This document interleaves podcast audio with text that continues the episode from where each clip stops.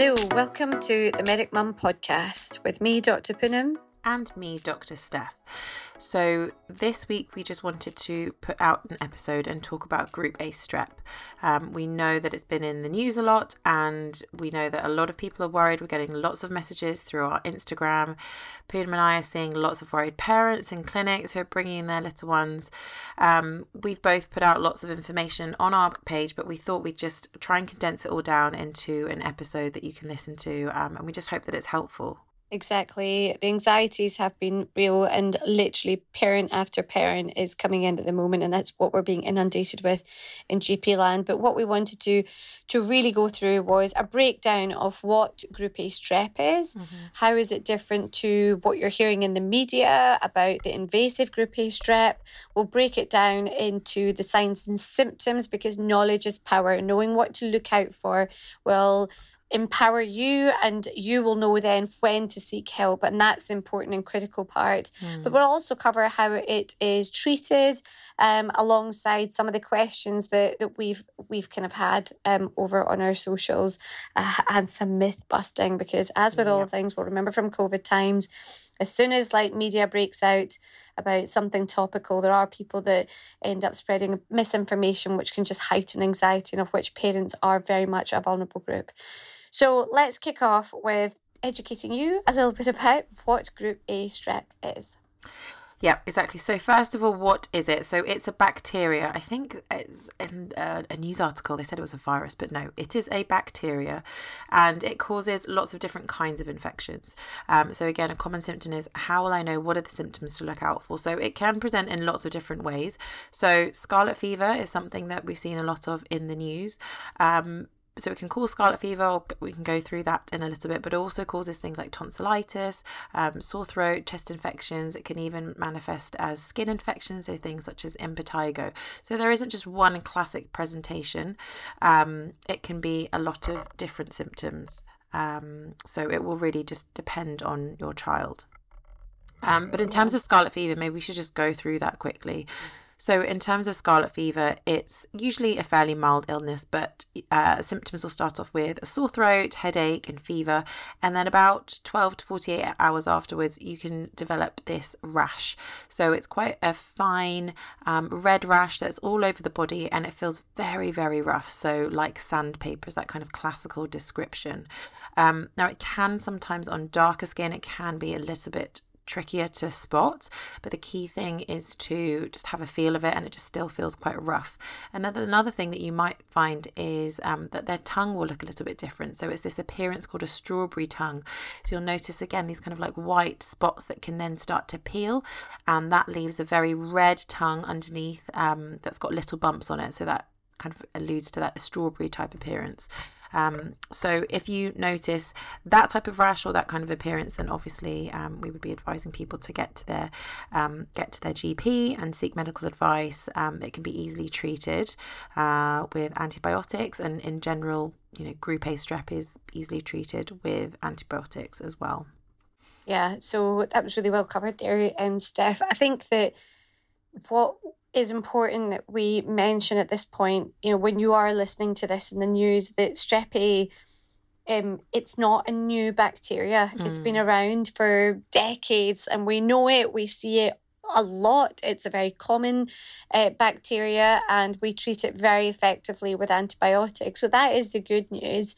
Um, most of us have got Group A strep that's sitting probably at the back of your throat, and you will be none the wiser, and you will have remembered having tonsillitis over your life. Group A strep is the bacteria that's responsible.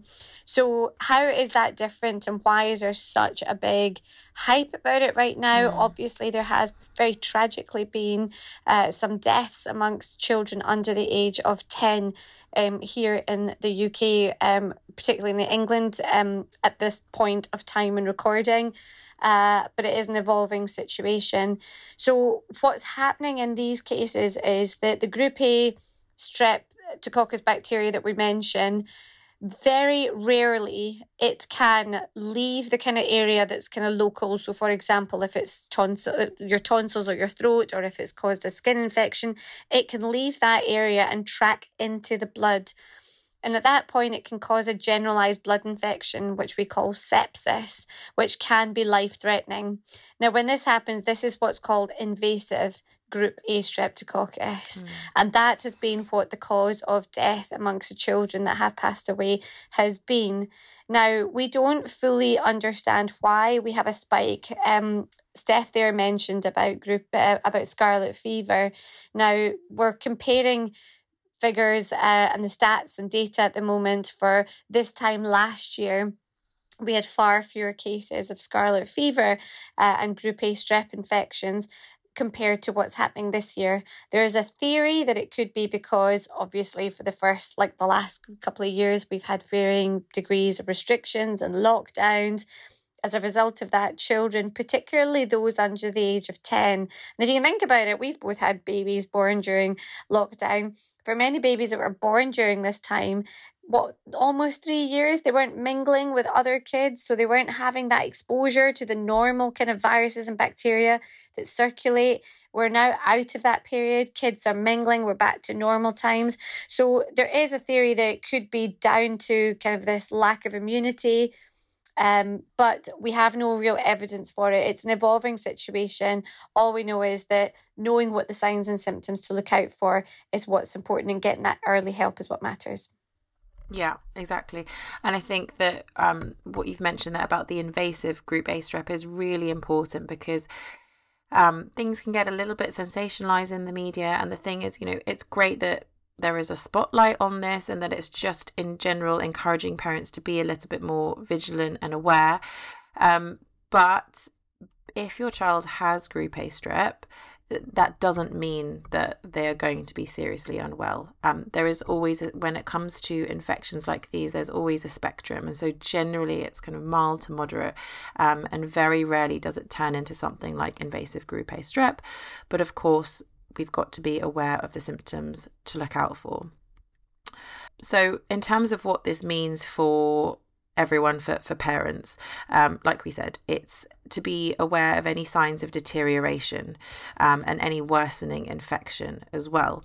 So we can go through those and look at things yep. to look out for. So, how do you know whether it's a strep A infection? Well, the the key symptoms uh, for where you would need to, and we would urge you get sort of medical attention as soon as possible, is if your child is having very high fevers. So, we're talking of temperatures over 38 degrees or 100 uh, degrees Fahrenheit. You're looking for a very sore, like if they're complaining of a really sore throat or have got very swollen glands, a really good way to check this yourself because sometimes you might get a telephone call in the initial stages. And the doctor might say, Have you had a look in the throat? So, a good way to do that is just literally take the phone light, um, you know, uh, or a wee torch, ask your child to open their mouth, and you're looking at the back of their throat and at the roof of their mouth, looking for red spots or maybe white spots. It, it doesn't matter if they've had their tonsils taken out, you would see these spots appear. Um, as Steph mentioned, you can get that strawberry red uh, tongue appearance as well. Other signs are if your child's complaining of muscle aches, if they're breathing really fast, they're becoming more drowsy, they're not eating or drinking or not passing much or any urine. Um, if a rash develops with any of these symptoms, and of course we mentioned the sandpaper rash, but this can be really difficult to know if you, you know, if it's your child. Mm. So if any of this develops and you're seriously concerned, then actually just pick up the phone and call 999, especially if the rash is not disappearing. Um, but if any of the other kind of symptoms that I mentioned earlier, then do call your GP. And, you know, it is important that you use the words i'm actually just going to lay it out is that you on to, when you're speaking to reception that you say the words i'm very concerned about my child or i'm very worried we have a you know it's almost we don't speak about it enough and it's definitely not talked at, at medical schools but having become mums ourselves that you'll agree right steph that there is such a thing as a gut instinct and when it's your baby Nobody knows your child better than you. So the first person that will notice something's not right is you. You need to trust that gut. And it doesn't matter if you don't want to burden the doctor, you're worried about taking up their time, you're not doing any of that. You need to get the prompt treatment for your child. So tell the receptionist, I'm very worried. That is a red flag symptom for the receptionist to flag it to the doctor at the moment as well as GPs, we've got a lower threshold uh, to to see children uh, and be more aggressive with antibiotic treatment. Yeah, exactly. And I think it's um really helpful to, to point out the things to say because you know gp surgeries that will be the call volumes you know will be really really high at the moment. Um, mm. and we know that a lot of people are worrying about being able to see someone. So that is really key just conveying your message um, across in the right way.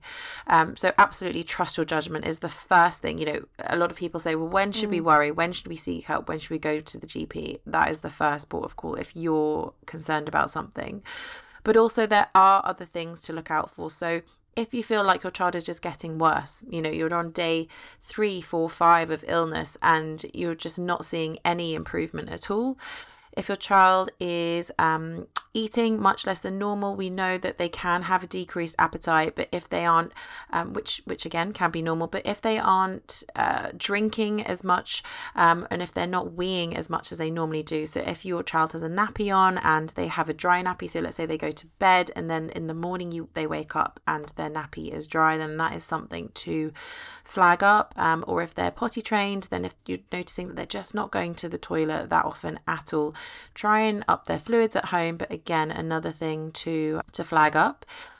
This is an important one as well that maybe not many people know, but in general, when it comes to the temperature, so the advice in general, just regardless whether or not it's group A strep, is that if your baby is under three months old and has a temperature of 38 or above, then actually you need to be seeking really urgent advice because sometimes, not all the time, but sometimes it can be a sign of something um, a little bit more serious underlying. So it needs to be just investigated a bit sooner. But in general, apart from that, if your child is older than three months and has a consistent temperature of over 38, um, then of course, yes, that's something that you want to get checked out too. Um, and of course, if your child is really tired, irritable, just not quite themselves, um, then you want to be seeing your GP things that require a bit more urgent attention. So, going to the emergency department, calling 999 is if your child is having difficulty breathing. So, you might notice if like a lot of sucking in at the ribs, their tummy going in and out a lot faster. Um, they may look like they're just breathing a lot faster as well. Um, anything any concerns about their difficulty in breathing then that's um, that's more urgent um, and of course, if they look a little bit more floppy, if they won't wake up, we're finding it really hard to keep them awake.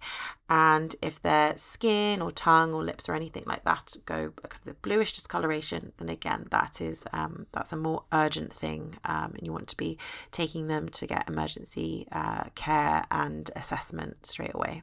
Yeah, I think it's important at this point. I know this can actually just sound all quite overwhelming mm. and quite scary, but I do want to kind of reassure anyone listening that on the whole, strep infections cause milder infections. Strep bacteria, I should say, cause milder infections. Uh, and we are seeing so many kids at the moment. And remember, the adults can get this too. It's not just localized to, to children. Um, but over time we can build better immunity as as adults whereas with children you know that they can deteriorate quite quickly However, seeing lots of people at the moment and most you know the vast majority are are being treated with paracetamol brufen fluids plus or minus antibiotics if something like scarlet fever or, tonsillitis is suspected. So do feel reassured the cases of the invasive group a strep you know infections that we're hearing of are are very low um, but you know, it's always important that you are aware of what the signs and symptoms are. And it's coming back to, you know, the whole making sure that you're getting your information from valued, uh, from valid and responsible and reputable sources. So the NHS website is a great one. The government kind of public health um, websites are great. And if you are concerned about anything, then speak to an actual medical expert because we are hearing, as with all things, that there are certain theories circulating, um, some misinformation. Just today, we heard of people, you know, that are suggesting that the nasal flu jab might be responsible for the group A strep uh, spikes. That is absolutely not the case, and there is no information or evidence to support this. So again, you know, be mindful of where you're consuming your information, um, but do know that if it is suspected, you may, you know, not every practice has got access to this, but we can swab it to confirm the presence of Group A strep. But largely, it's a clinical examination and assessment, which you should get face to face with your doctor, and usually the treatment is with antibiotics like penicillin there's a penicillin allergy, then we would treat with another antibiotic alternative. Yeah, exactly. I think that's the key thing as well is that it is very and easily treatable and usually responds very well to antibiotics as well. Um, and let's say you know you've been to see the GP and you've been issued antibiotics, um, generally you would expect to see an improvement within the first two, three days. Um, so keep an eye out for that. So, still, um, despite being on antibiotics, if you notice again any of the signs that you feel um, like your child is just not getting any better and not responding in the way that we would want them to, again, that is something to be flagged up as well. Mm. Another thing as well that I've been asked a few times is wondering if any of the vaccines can give immunity to group A strep. Um, so can the flu vaccine actually help with it? Um, but unfortunately it doesn't because the flu vaccine is pretend- protecting against something different. So the flu virus, whereas obviously group A strep is a, is a separate bacteria. Um, I wish there was um, a vaccine for group A strep, you know, in, in times like these, but um, you know, that there, there isn't. But the key thing still is if you have haven't had your flu vaccine, if your little one hasn't had it, then still a good idea to go and get it um, because again, we want to try and protect ourselves, them, and them from um, from any illness infection as well. Yeah, there is some conversations happening uh, in the news um, today. So again, this is the time we're recording. Uh, conversations about perhaps if there is breakouts within certain schools or localities that their children may be given preventative antibiotics in a bid to prevent the them getting the infection. Um, but at the moment, this is at, only at the conversation stage. There will be some parents that might be reading that there are potentially some uh, issues with stock and supply of antibiotics at certain parts of the country again, we are, this is an evolving situation. Uh, we hopefully will have an update over the coming days. And as soon as that happens, we will, of course, like come on here and share that with you. Just to say that we are also, because of the heightened awareness and um, anxiety at the moment amongst parents, Steph and I are going to do an Instagram live um, on Sunday this week, which will cover kind of the latest topical developments of what's happened with the Group A strep, as well as taking any of your questions, because we have had so many questions sent to us on DMs. So if you are thinking, you don't understand or you'd like us to explain something differently or um, clarify anything at all, then please do send them in to us and we will address them during our Instagram live. Yeah. Which we'll save by the way. Yes, exactly. It'll be saved on our on our page as well. Um, and I think that's the thing, even though you may read I think I guess for us this information is it's more easily absorbed isn't it when you you know you read stuff it for us it's it's a lot easier but we can appreciate that it can be difficult to sometimes just wrap your head around it so sometimes yeah. actually just hearing things two three four times can just be helpful um, as well so that yeah. you you know you know that you have um, understood it correctly yeah, tune in on Sunday. And obviously, if you've got any questions in advance, then just uh, you know send them through. As I said, we've got information that we've put out ourselves. Punam did a really good, great Q and A as well on her stories yesterday. So um, you can check that out. So we're on Instagram at the Medic Mum Podcast, but also at Dr. Punam Krishan and at the GP Mum as well. Um, but until then, we will hopefully see some of you guys on Sunday. Um, as always, just remember to leave us a little review if you don't mind. Just uh, help, helps other people to find our podcast a little bit easily as well. Um, but until Sunday or next week, we'll see you soon.